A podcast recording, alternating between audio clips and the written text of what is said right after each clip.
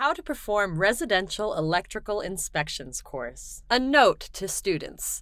This course is not a formal representation of current standards or code interpretation. The student may use the National Electrical Code to check any of the references and standards in this course, but it is not required. Some of the codes and standards referenced in this course may be checked for updates by the student in order to reference the most recent code adoption. Inspectors should reference their local authority having jurisdiction for the interpretation and enforcement of standards and codes in their area. This course is designed to help the student understand some, but not all, electrical installations. Local codes may have exceptions to the content presented in this course. The student should consult with their local building department in order to learn which codes are being enforced in their area. The primary responsibility for a home inspector when evaluating electrical systems in the home is the safety of themselves and their clients both at the time of inspection and after they move into the property. This is also one of the few areas which most home inspectors would report as a defect systems or components that were acceptable when the home was built but would now be considered defective. A lack of GFCIs in the kitchen, for example, would fall into this category. Primary safety. The home inspectors should be especially cautious when evaluating the service panels. An electrical system and distribution panel can kill an inspector.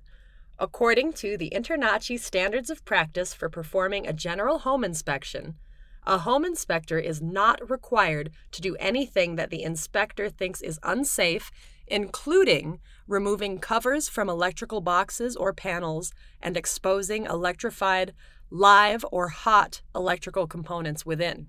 Be sure to refer to InterNACHI's Standards of Practice for Performing a General Home Inspection to read the requirements and exclusions for conducting the electrical portion of a residential property inspection.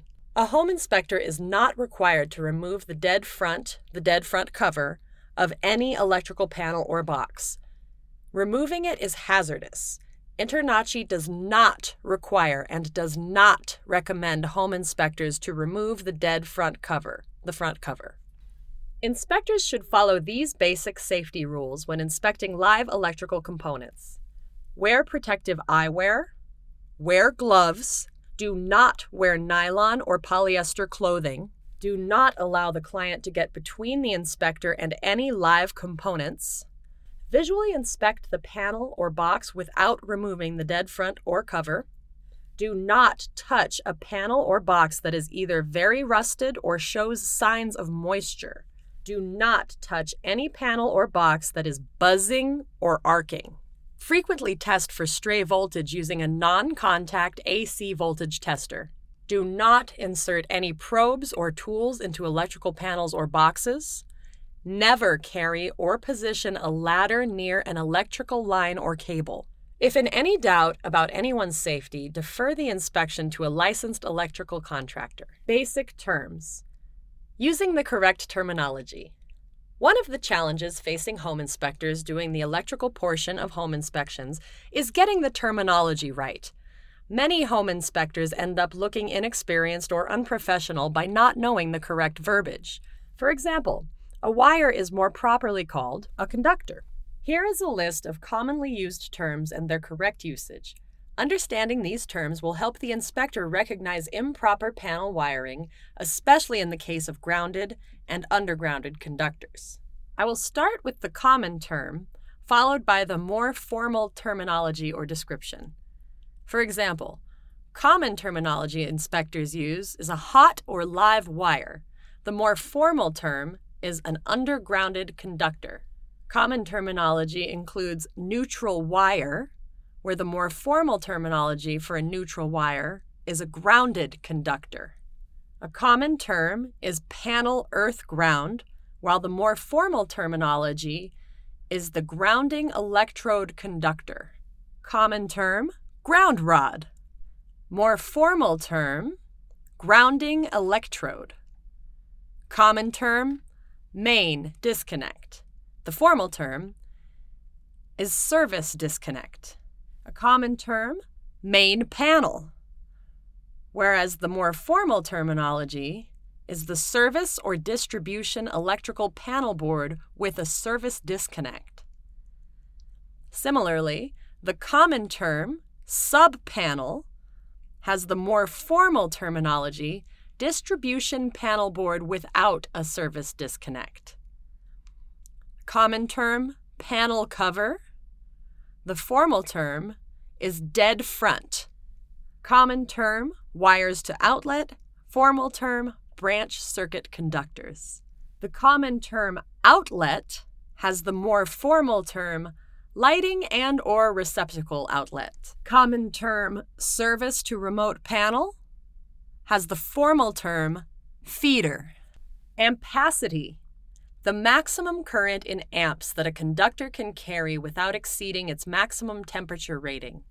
Appliance, utilization equipment that performs a function such as clothes washing or air conditioning. AFCI, arc fault circuit interrupter.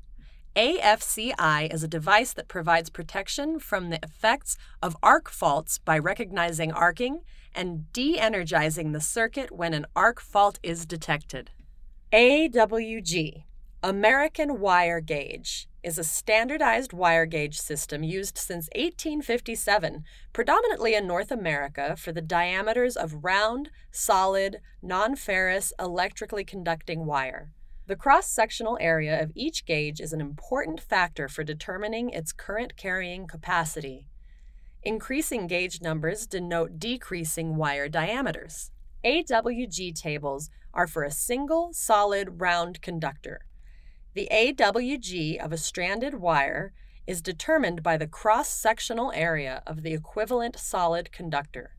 Because there are also small gaps between the strands, a stranded wire will always have a slightly larger overall diameter than a solid wire with the same AWG. Bonded, connected to establish electrical continuity and conductivity. Branch circuit. A branch circuit are the conductors between the final overcurrent device protecting the circuit and the outlets. Cabinet. A cabinet is a mounted enclosure with a swinging door. Circuit breaker. A device designed to open and close a circuit by non automatic means and to open the circuit automatically when there's an overcurrent. Current. A measurement of the rate of flow of electricity through a conductor.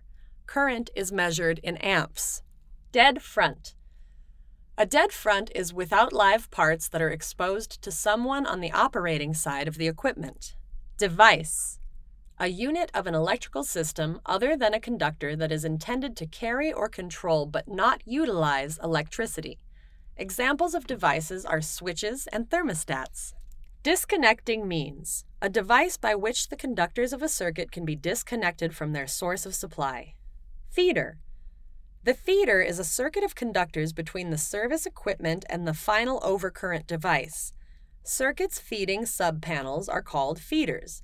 The conductors between two overcurrent devices are called feeder conductors. kcmil. In North America, conductors larger than 4-aught AWG are generally identified by the area in thousands of circular mils, KC mill, where 1 kcmil equals 0.5067 millimeters squared. The next wire size larger than 4-aught has a cross section of 250 kcmil. GFCI Ground Fault Circuit Interrupter. GFCI is a device that protects a person by de energizing a circuit when a current to ground exceeds the value for the device.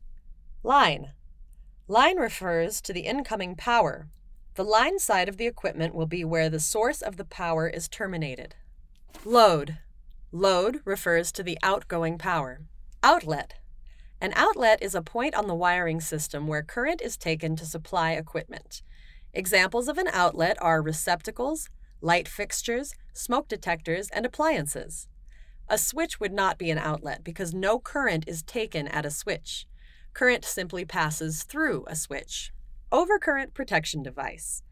An overcurrent protection device set to open a circuit when the current exceeds a set value. Overcurrent protection devices are usually circuit breakers and fuses. Panel board. A panel board is a single panel, including buses and automatic overcurrent devices, and equipped with or without switches for the controlling of light, heat, or power circuits, and is mounted in a cabinet and is accessible only from the front. Receptacle. A receptacle is a contact device installed at the outlet for the connection of an attachment plug. Receptacle outlet. An outlet where one or more receptacles are installed. Romex. Romex is a trade name for a type of NM cable. Romex is the most commonly used wiring in homes. The proper name for this cable is non-metallic sheathed cable. A 14-2 with ground would contain three 14-gauge conductors, one black insulated conductor, the hot, one white insulated conductor, the neutral, and one bare conductor, the ground wire. Service. The conductors and equipment for delivering energy from the service utility to the wiring system of the home. SE and SEU cables. SE cable stands for Service Entrance Cable, which is not commonly used for service cable any longer, but is used for branch circuit and feeder wiring in homes. SEU is an SE cable, and the U stands for underground. SEU cable is identified for underground use. It has a moisture resistance covering. SEU cable will usually contain three conductors two of which will be insulated and one will be a bare equipment grounding conductor. SE cables are jacketed with gray, sunlight resistant polyvinyl chloride. Nomenclature and abbreviations. Alternate ways are commonly used in the electrical industry to specify wire sizes as AWG. For AWG proper could also be written as number sign 4 the number sign is used as an abbreviation for number. NO dot for, NO dot is used as an abbreviation for number. NO dot for AWG. 4GA dot, which is an abbreviation for gauge. OOOAWG, proper for large sizes, could also be written as 3 slash O, common for large sizes, which is pronounced 3 aught, 3 slash O AWG, number sign OOO, or number sign 3 slash O. Common wires used electric power distribution in homes can be identified by a wire size followed by the number of wires used in the cable assembly. The most common types of distribution cable, NM B, is generally written in the following three ways. Number sign 14 slash 2, also written 14 dash 2. This is a non-metallic sheathed bundle of two solid 14 AWG wires. The insulation surrounding the two conductors is white and black. This sheath for 14 AWG cable is usually white when used for NM-B wiring intended for electrical distribution in a dry location. Newly manufactured cables without a separate ground wire, such as number sign 14 2, are obsolete. Number sign 12 2 with ground is also written as 12 2 W GND.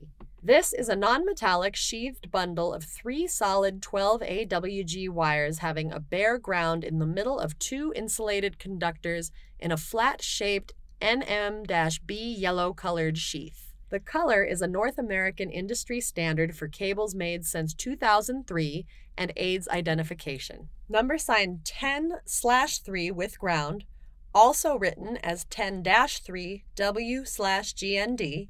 This is a non-metallic sheathed bundle of four solid 10 AWG wires having a bare ground and three insulated conductors twisted into a round shaped NM-B orange colored sheath. The insulated conductors are black, white, and red. Some cable of this type may be flat to save copper. Pronunciation AWG is colloquially referred to as gauge, and the zeros in large wire sizes are referred to as aught. Wire sized 1 AWG is referred to as 1 gauge or number 1 wire. Similarly, smaller diameters are pronounced X gauge or number X wire, where x is the positive integer AWG number. Consecutive AWG wire sizes larger than number one wire are designated by the number of zeros. NO dot O, typically written 1 slash O, and is referred to as 1 aught wire. NO dot OO, typically written 2 slash O, is referred to as 2 aught wire. NO dot OOO, typically written 3 slash O and is referred to as 3 aught wire. Know what you're talking about. Getting the terminology right will avoid a lot of your inspector doesn't know what he's talking about comments from local electrical contractors. Please read the article on common electrical terminology in InterNACHI's Library of Inspection articles. Simple theory Understanding how electricity works. Electrical current is actually the movement of electrons flowing along a conductor in much the same way as water flows through a pipe. The same fundamental principles apply in the same way. The bigger the pipe, the more flow it can handle. Conversely, smaller pipes can handle small supplies. This is the principle behind resistance. An analogy to understanding electricity is a water pipe, where the voltage is the water pressure, the current is the flow rate, and the resistance is the size of the pipe. Current, which is the flow rate or amps, is equal to the voltage, which is the water pressure or volts, divided by the resistance, size of the pipe or ohms. Amps equals E over R. Current equals flow rate equals amps equals I. Voltage equals pressure equals volts equals E. Resistance equals pipe size equals ohms equals R. Let's see how this relation applies to the plumbing system. Assume you have pressurized water coming out of a garden hose. When you increase pressure, more water comes out of the hose. Similarly, in an electrical system, when you increase the voltage, the pressure volts or E, the current, which is the flow rate amps or I, increases. Now, assume you increase the diameter size of the garden hose. More water will come out of the hose. Similarly, when you decrease the resistance in an electrical system, the current flow increases. Power. Electrical power is measured in watts. In an electrical system, power or watts, W, is equal to the voltage, V, multiplied by the current, I. To understand power, think of taking that water pipe and pointing it at the top of an old water wheel. To increase the power generated by the water wheel, you can A. Increase the pressure of the water coming out of the pipe, or B. Increase the flow rate of the water. Measuring electrical forces. When discussing electrical supply, we use many different terms to quantify the amount of available power the amount of work it can do, the resistance of the components, and therefore its safe operating parameters. Here are some easy to understand definitions and explanations of the terminology. Resistance limits the conductor's ability to allow the flow of electrons just as friction causes losses in any pipe or ductwork. This is expressed in ohms. Electromotive force is what drives electrons along the conductor and is expressed as voltage or volts. Current is the flow of electrons driven by electromotive force through a given resistance.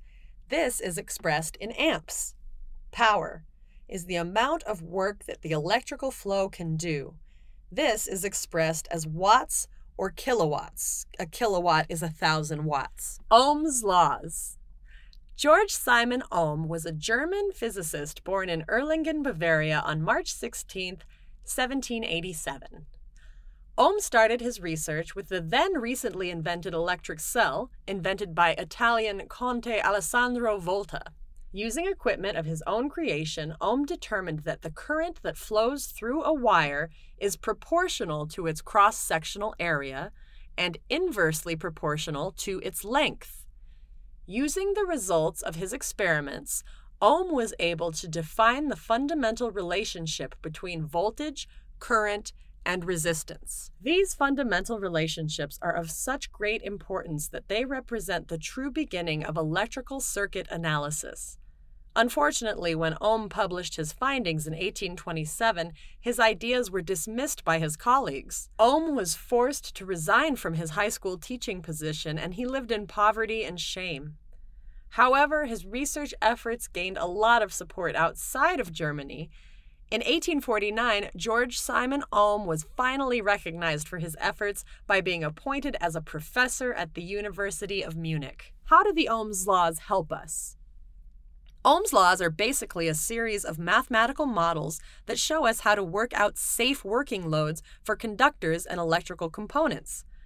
This allows us to understand why, for example, a 30 amp fuse should not be connected to a 14 AWG wire. That's about resistance and overheating wires. Ohm's laws define the relationship between voltage, current, and resistance, where I is the current, measured in amperes, amps slash A, R is the resistance measured in ohms. E is the electrical potential, voltage, and W is power measured in watts. Common Ohm's laws are watts equals volts times amps, or W equals E times I.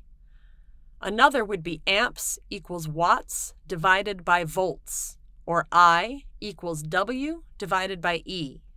Amps measure current. The volume of the current, the number of electrons flowing past a given point per second, is measured in amperes or amps. Volts measure pressure. The pressure under which electricity moves is measured in volts. Electricity arrives at household circuits at a pressure of 120 or 240 volts. Watts measure power. Power is measured in watts, and you can compute wattage by multiplying amperage and volts. Examples Assume that a standard incandescent light bulb is drawing half an amp from a 120 volt circuit, uses 60 watts of power. 120 volts times 0.5 amps equals 60 watts. To calculate amps, divide watts by volts. Assume an electric clothes dryer is using 240 volts and is rated at 7,200 watts, pulls 30 amps. 7,200 divided by 240 equals 30. This means that the dryer must be protected by a 30 amp circuit breaker, and the wire carrying current to it must be number 10 copper, which is rated for 30 amps. How much does it cost to operate my portable electric heater? An electric heater wattage is usually given on the unit itself. Assume it is 1,000 watts. Assume that the heater is used an average of 45 hours during winter months, half hour per day for the three winter months, and the utility's electric rate during the winter is 0.068 cents. Then, 1,000 watts divided by 1,000 equals 1 kilowatt times 45 hours of operation equals 45 kWh times 0.068 cents equals $3.06. Now let's assume that we have an 8 amp heater.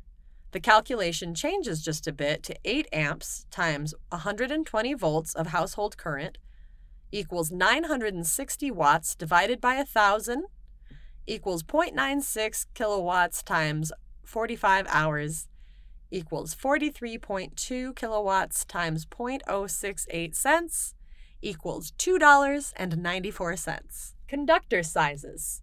Understanding the limitations of conductors. As we saw with Ohm's law, resistance is key to a conductor's ability to safely deliver the amount of power that a circuit needs. Think back to the pipe. The bigger the pipe, the lower the resistance. Conductor material.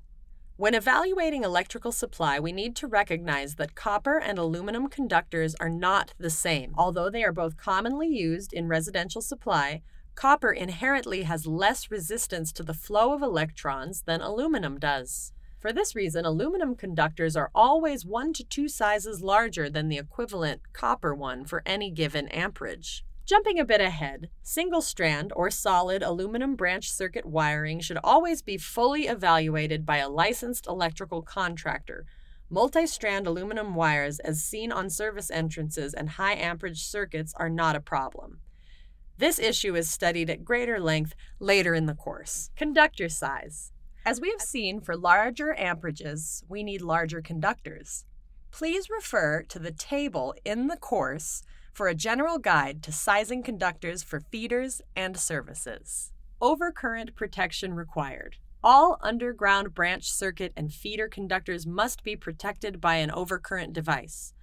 Overcurrent devices consist of circuit breakers or fuses. They are installed at the beginning point of the circuit where the conducts receive their electrical supply. The breakers prevent conductors from carrying current above the determined allowable ampacity. The breaker will automatically open the circuit and protect the conductors if the current is too high and may create a very high temperature hazard. For small conductors commonly seen by home inspectors in residential buildings, the rating of the breaker must not exceed the ratings for the conductors. AWG stands for American Wire Gauge, which is a standardized wire gauge system. Key point the maximum breaker rating must not exceed the allowable ampacity of the conductor. The smaller conductor sizes are normally single strand conductors, but as they get bigger, they switch to multi strand so they can be easily worked. It is unusual to see a conductor of less than 8 AWG to have multiple strands. Again, we will come back to it later, but remember to look for single strand or solid aluminum branch circuit wiring, especially in homes built between the mid 1960s and the mid 1970s. The presence of solid aluminum branch circuit wiring in a home is a major defect. If you observe indications of such wiring, type and deem it a defect, report it.